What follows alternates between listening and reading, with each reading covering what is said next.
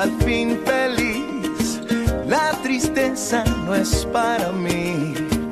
¿Y qué me importa lo que viví? Si me regalan el futuro, no lo quiero sin ti. Ay, no me digas no. Si escondes algo, dámelo.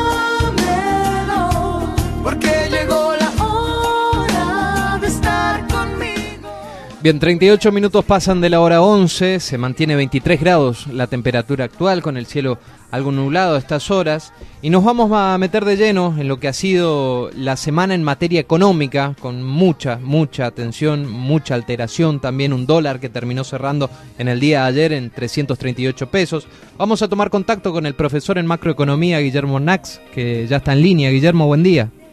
Buen día, ¿cómo te va? Muy bien. Bueno, preocupados en realidad. Eh, una semanita que a tu criterio, ¿cómo, cómo se vivió? Eh, y no, sí, la semana fue de mucha atención, pero digamos que esto era algo previsible, o sea, cuando vos haces lo que haces, las consecuencias que vas a tener son esas.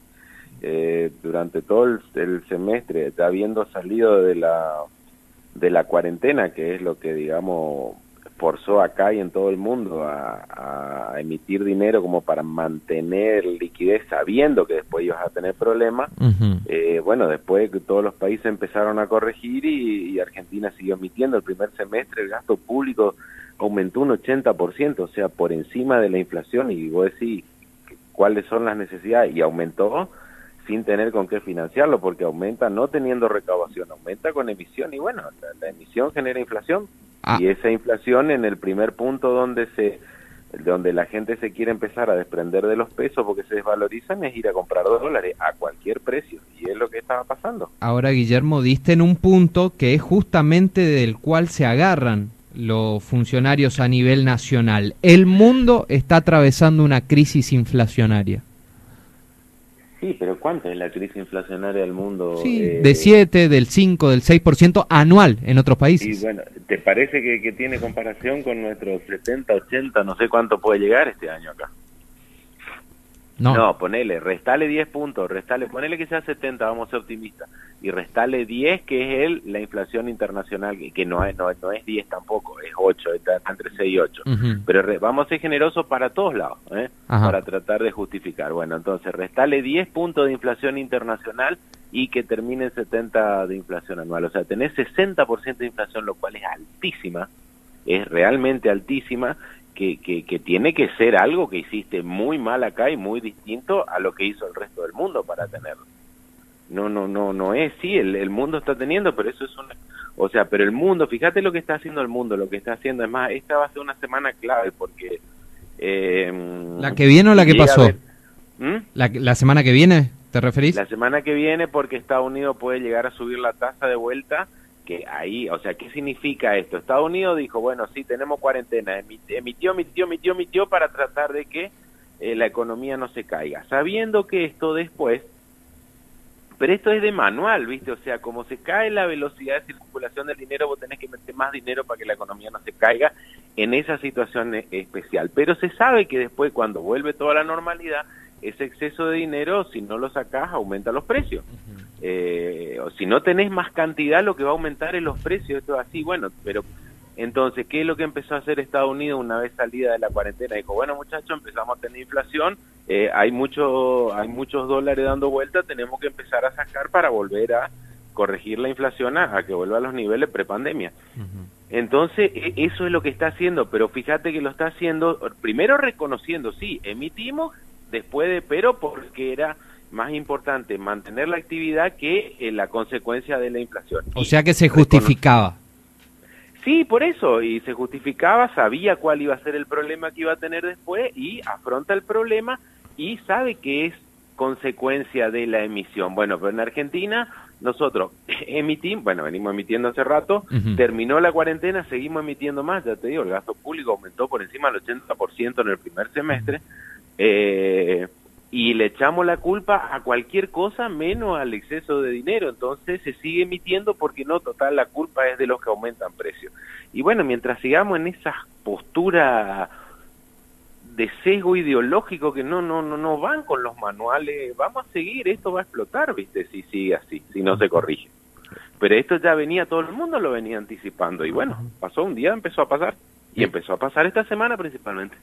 Ahora, hablemos un poquito principalmente de las medidas que ha tomado la nueva ministra de Economía, Silvina Batakis. Eh, ¿Sirven de algo más endurecimiento a la adquisición de dólares? Eh, a ver, primero, las medidas sobre el dólar eh, son prácticamente irrelevantes. Aparentemente, bueno, eh, a los que compraron CDR tampoco van a poder comprar dólares, una cosa así, pero no está claro todavía de 90 de antes pero no es no es mucho. Eh, después la medida con el dólar turista, eh, a ver, nadie va. Primero, ¿cuántas casas de cambio quedan? El, las casas de cambio son son pocas, o sea, y el, turista no se va a tomar el laburo. O sea, ojalá que sí, de última, que aumente la oferta. Pero vos fíjate que no nos sirven, porque el problema es que cuando vos tenés un dólar que se llama el dólar, o sea, eh, tradicionalmente en la Argentina se llamaba el dólar comercial o el oficial, ¿no es cierto? Que es el tipo de cambio que te dice el otro.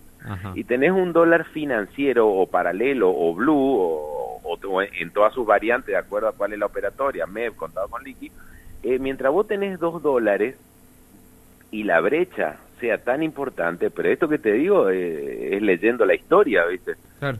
siempre va a haber gente que permanentemente está buscando eh, comprar al oficial y vender al paralelo. ¿eh?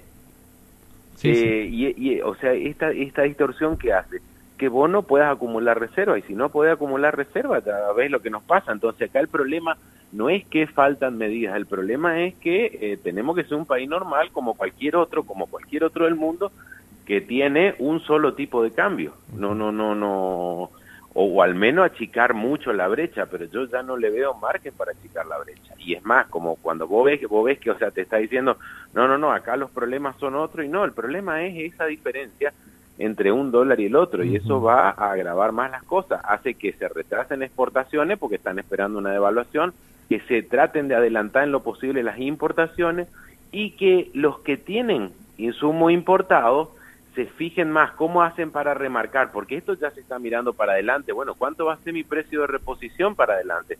Eh, y bueno, si tengo que comprar, ¿voy a conseguir el dólar oficial? No, entonces voy fijando precio en base al dólar paralelo. Exacto. Eh, no, no, no. Y después hay un anuncio, pero por eso te digo, yo no lo vi como medida, lo vi como anuncio, eh, que fue muy importante cuando apenas el lunes cuando asumió. El tema de gasto público. Que, iba a hacer una especie de, pero quedó en el anuncio porque no vi la medida escrita, iba a ser una especie de ley de déficit cero, no sé si vos te acordás, año 2000, 2001, eh, cuando ya la convertibilidad se estaba agotando y, no se podía... No se podía sostener ya más. ¿Eh? Ya no se podía sostener más la convertibilidad. Claro, entonces lo que la última, el último manotazo que pegaron es decir, bueno, o sea, que a partir de ahora es déficit cero, eh, violentamente entonces. Se, se, paga lo que se recauda, no importa ni siquiera cuánto es el presupuesto, se paga lo que se recauda y bueno, eh, esa fue la primera medida que anunció, o sea, como que va a unificar la caja del Tesoro Nacional eh, y ella va a autorizar los gastos en base a la recaudación, o sea, ojalá que, a ver, yo esas medidas tan abruptas así son difíciles de implementar, ya en el 2001 no se pudo implementar, y yo no veo que, o sea, lo que uno ve hasta ahora es que no, no veo que estén recortando gasto, recortando gasto como para cumplir ese objetivo. Eh, esto lo va, este dato, mira, este dato va a ser clave, ¿eh? lo vamos a saber dentro de un mes, más o menos el 20 de agosto, que es el día que se publica el resultado financiero de, del sector público. Bueno, ese día aparece publicado en el Ministerio de Economía cuánto recaudó, ¿no es cierto?, y cuánto gastó ese día yo creo que va a ser clave para la credibilidad de la ministra para ver si tiene la capacidad, ¿no es cierto?, de empezar a enderezar el barco, pero mm, si te tengo que decir, no soy muy optimista a la luz de cómo vienen las cosas hasta ahora. Hay muchos iceberg de por medio. Eh. Eh, muchos y se van a poner peores, porque, el, a ver, la Argentina tiene, o sea, como la Argentina nunca eh, desarrolló y está contra, o sea, la Argentina es, un país, la verdad, que bastante raro cuando vos entras a mirar cómo se comportan otros, incluso nuestros vecinos. Eh, Argentina siempre se quiere desacoplar del mundo, desacoplar y manejarse. Y bueno, esto en realidad lo que vos tenés que hacer es acoplarte al mundo. Vas a tener problemas alguna vez, pero desacoplarte es mucho peor, te empobrece más. Bueno, eh, la Argentina lo único que exporta al final siempre quiso sustituir importaciones, eh, nunca desarrolló eh, completamente una matriz de sustitución de, importaciones, cuando todo el mundo lo que dice, no, yo no tengo que sustituir nada, yo tengo que exportar más para tener la plata para comprar lo que importo. Bueno, pero Argentina siempre quiso hacerlo al revés. Eh, entonces, sigue exportando productos primarios, mayoritariamente, sí tuvo un, fuerte auge eh, hace una década la exportación de, de, la industria automotriz, pero digamos que con Brasil en recesión, porque casi todos los autos iban a Brasil, eh, y con poco crecimiento esto se cayó. entonces lo que el grueso que exporta son productos primarios o de elaboración de productos primarios que se hacen en el primer semestre más que nada de marzo a junio es la gran, el, grueso de ingreso de dólar a la Argentina que ingresan por esto. El segundo semestre, eh, Argentina no tiene ingresos adicionales de dólares, tiene poco en comparación a lo que podría tener el primero. Entonces, no tiene, tu problema es que, ¿por qué sube el, el, dólar? Porque hay poco y está restringido. Bueno, en el segundo semestre va a tener menos dólares todavía y más peso emitiéndose, o sea, más peso para querer comprar dólares, bueno, me parece que no hace falta que te explique mucho cómo termina esto, ¿no? Ahora, por ejemplo, la medida que anunció y que fue publicada justo ayer en el boletín oficial sobre el freno de ingreso de personal en el Estado, que también tiene que ver con las metas que pide el, el FMI, ¿no? Pero, ¿sirven? Eh, sí, a ver, eh, si vos mirás, o sea, el, en 20 años... no paró de crecer. se triplicó el empleo público. Y vos decís, hacía, ¿se triplicaron los servicios que brinda el Estado al, al, país? No. Y bueno, entonces hay algo ahí que no funciona, ¿viste? Sí, es, un eh, Estado que se puso en el rol de competir directamente al privado. Eh, mirá, ni siquiera en la, en la cuarentena, cuando vos mirás y vos comparás, es un gráfico, ¿no es cierto? Y vas viendo la evolución del empleo público contra la evolución del empleo privado, eh, te das cuenta, viste, que eso es insostenible, o sea, eh, no, no, no, no, no sé ahora el último dato, pero en un momento era alarmante, o sea, vos tenés, vos tenías 3 a 1, o sea, eh, vos, vos, necesitas, con tres trabajadores, eh, vos tenías que generar un sueldo de un empleado público, es demasiado, es demasiado pesada la carga, y eso se siente, como no alcanza, como no alcanzan los impuestos, entonces el Estado empieza a cubrir eso con emisión y bueno, pero esa emisión no, no, no tiene sentido, o sea, vos podés emitir cuando vos vas generando bienes y servicios, pero el país no crece y le vas metiendo más dinero, obviamente que te van a aumentar los precios. Sirve la medida, pero no es una medida que, digamos, es lo que se tenía que hacer. Sí, hace tiempo. Claro. Pero no, no, no crea que con esa sola medida mañana vas a solucionar algo. Con la medida esta que te digo de que no se va a gastar más de lo que se recaude, que fue el anuncio que hizo, eh, podría llegar a cambiar las expectativas, pero así como ya está desatada la crisis, eh, la veo. ¿Sabes qué? Yo te explico que hay otro un problema más grave que por ahí a la gente le cuesta entender, pero es un problema muy grave. ¿Qué hace? Bueno, el Estado entonces dice, bueno, no tengo plata y quiero gastar más. Bueno, entonces emite dinero. Bueno, sabe que esa emisión monetaria va a generar una inflación galopante. Entonces saca estas famosas LELIC. ¿Para qué? Para darle bonos que no vayan a comprar cosas, ¿no es cierto? Y trata de chupar el dinero en exceso. Bueno, eh, te soluciona el problema hoy, pero te lo agranda para mañana, porque tenés una bola del ELIC, tenés casi el doble del ELIC que de dinero, ¿eh? que tenés que ir refinanciando. Bueno, si vos bajás abruptamente la inflación también, la deuda, la deuda de esas LELIC por las tasas que tienen son impagables. Por eso te digo, ni siquiera, o sea, lamentablemente hasta el Estado no le conviene, hasta, hasta si baja la inflación es un problema para el Estado porque se le hace mucho más cara la deuda. Mm. Cuando hay inflación, por, por, por, el, por el aumento de la inflación y el aumento de la recaudación... Licúan el valor. Y claro, licúan el valor, por eso todo el mundo, o sea, ¿qué pasó con la crisis del 89? Solo que ahí yo siempre hago una salvedad, o sea, ¿cuál era la, o sea, la situación es más o menos similar a la del 89, con una gran diferencia, una gran diferencia. En el 89 los ingresos del exterior venían continuamente disminuyendo. ¿Por qué? Porque Estados Unidos tuvo una política monetaria un poco compleja que hizo que el precio de lo que exportábamos en ese momento, que era trigo y carne, vaya bajando. O sea, el Estado se iba quedando cada vez con menos fuentes de financiamiento. En este caso fue al revés. Nunca valió tanto lo que exportamos al exterior. Entonces, un poco hagámonos cargo de, de cuál es el problema ahora. O sea, el problema es que igual seguiste queriendo gastar más de lo que de lo que tenía y lo que el mundo generosamente te está dando porque nunca valió tanto el precio de la soja, en ese momento se caía el precio, entonces cada vez se te achicaba más el financiamiento. Pero ante esta situación, ¿por qué después del 89, digamos, después de la hiper, se pudo hacer una convertibilidad de estabilidad? Porque era tan grande la deuda cuasi fiscal, esta misma deuda no se llamaba LELIC, era, me acuerdo que, eh, me acuerdo no, digamos, lo, estudié, eh, ¿cómo se llama el primer ministro de que fue candidato a presidente? ¿Fue? del primer ministro de Economía de Dualde. ¿De Dualde? El segundo, el que quedó después con Kirchner. Eh... ¿La Baña?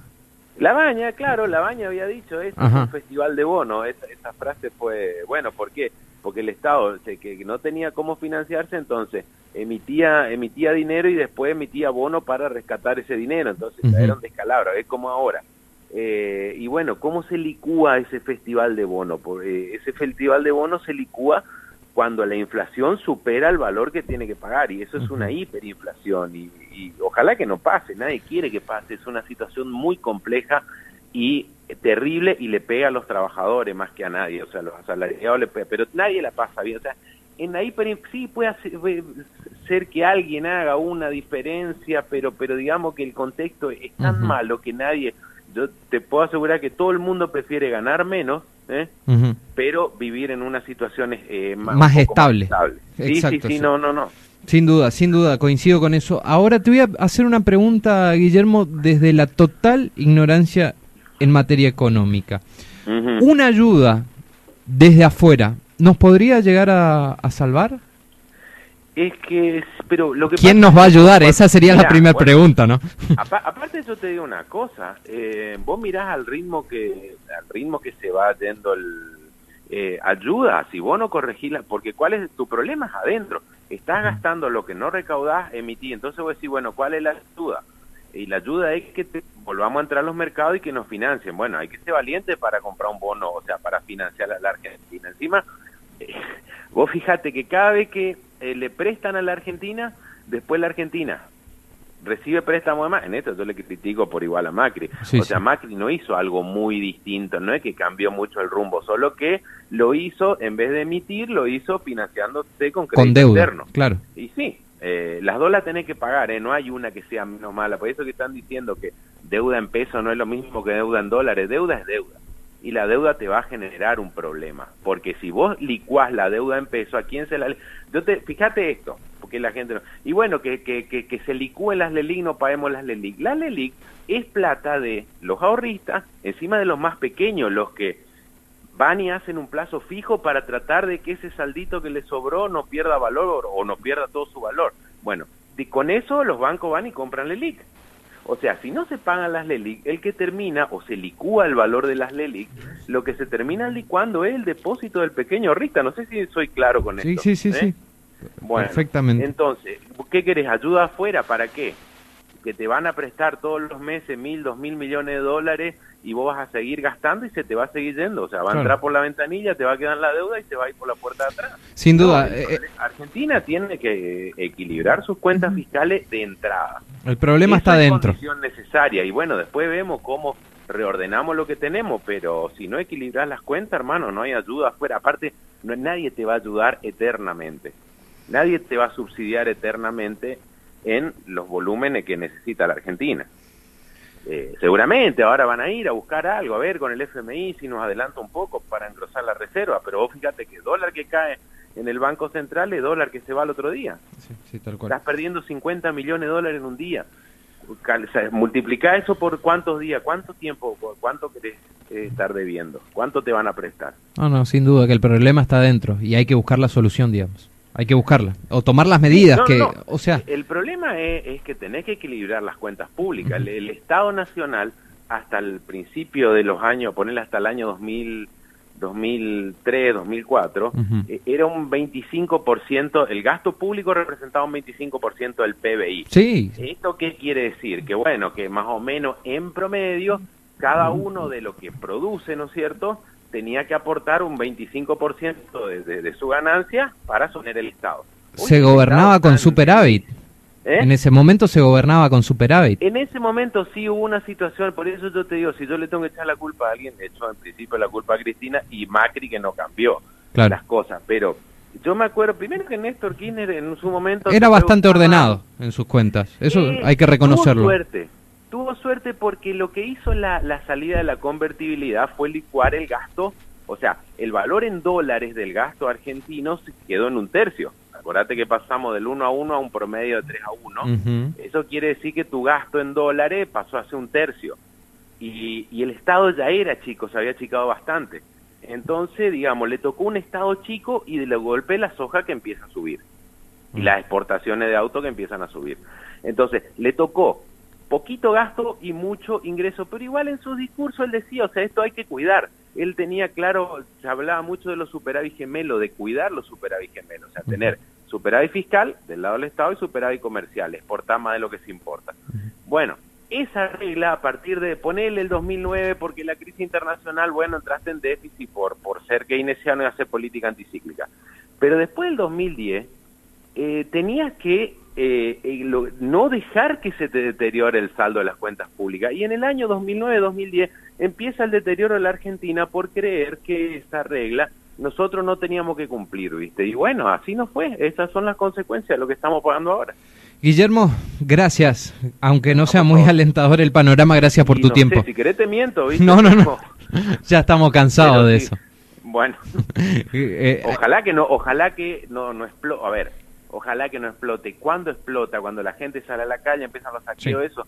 Bueno, yo te digo, ahí, ahí hay un condimento que es social, político, eso ya lo tendrías que ver. No, no, yo, yo leo los manuales, veo los modelos, pero vos fíjate que eh, en el 2001 el salario promedio de un trabajador, un trabajador industrial promedio, eh, era mil dólares. Con eso reventó la Argentina, con un salario promedio de mil dólares. Hoy el salario no sé, no llega a los, o con el último dólar contado con líquido, no, no sé si llega a los 300 dólares el promedio. y Guillermo, Sí. con una pobreza, con un índice de po- pobreza que no llegaba al 50% como lo llega hoy. Eh, por eso, y yo no sé, no sé por qué, o sea, no quiero que pase, pero no sé por qué no revienta. Bueno, ya hay anuncios de organizaciones sociales que dicen que va a correr sangre. Sí. Eh, pero digamos que cuando cuando empieza ese caos absoluto, viste, atajate porque ya no, no- no- esperemos que no. No, no, no, y ya no hay mucha mecha, ya no hay mucha mecha. Eh, es la realidad. Lamentablemente creo que no hace falta analizar mucho los libros para darte cuenta de eso, ¿no es cierto? Guillermo, te agradecemos por tu tiempo, ¿eh? Hasta luego. Hasta luego. Lo teníamos al profesor en macroeconomía, Guillermo Nax, hablando justamente de lo que ha sido esta semana y haciendo un repaso también de la historia, la historia que lamentablemente es cíclica en nuestra Argentina. Los mismos problemas que teníamos hace años, problemas que seguimos teniendo hoy en día, pero que encima se incrementan. Y si para lo económico nos quedamos cortos, te cuento que, a ver, Martín, subí la música que voy a buscar la noticia.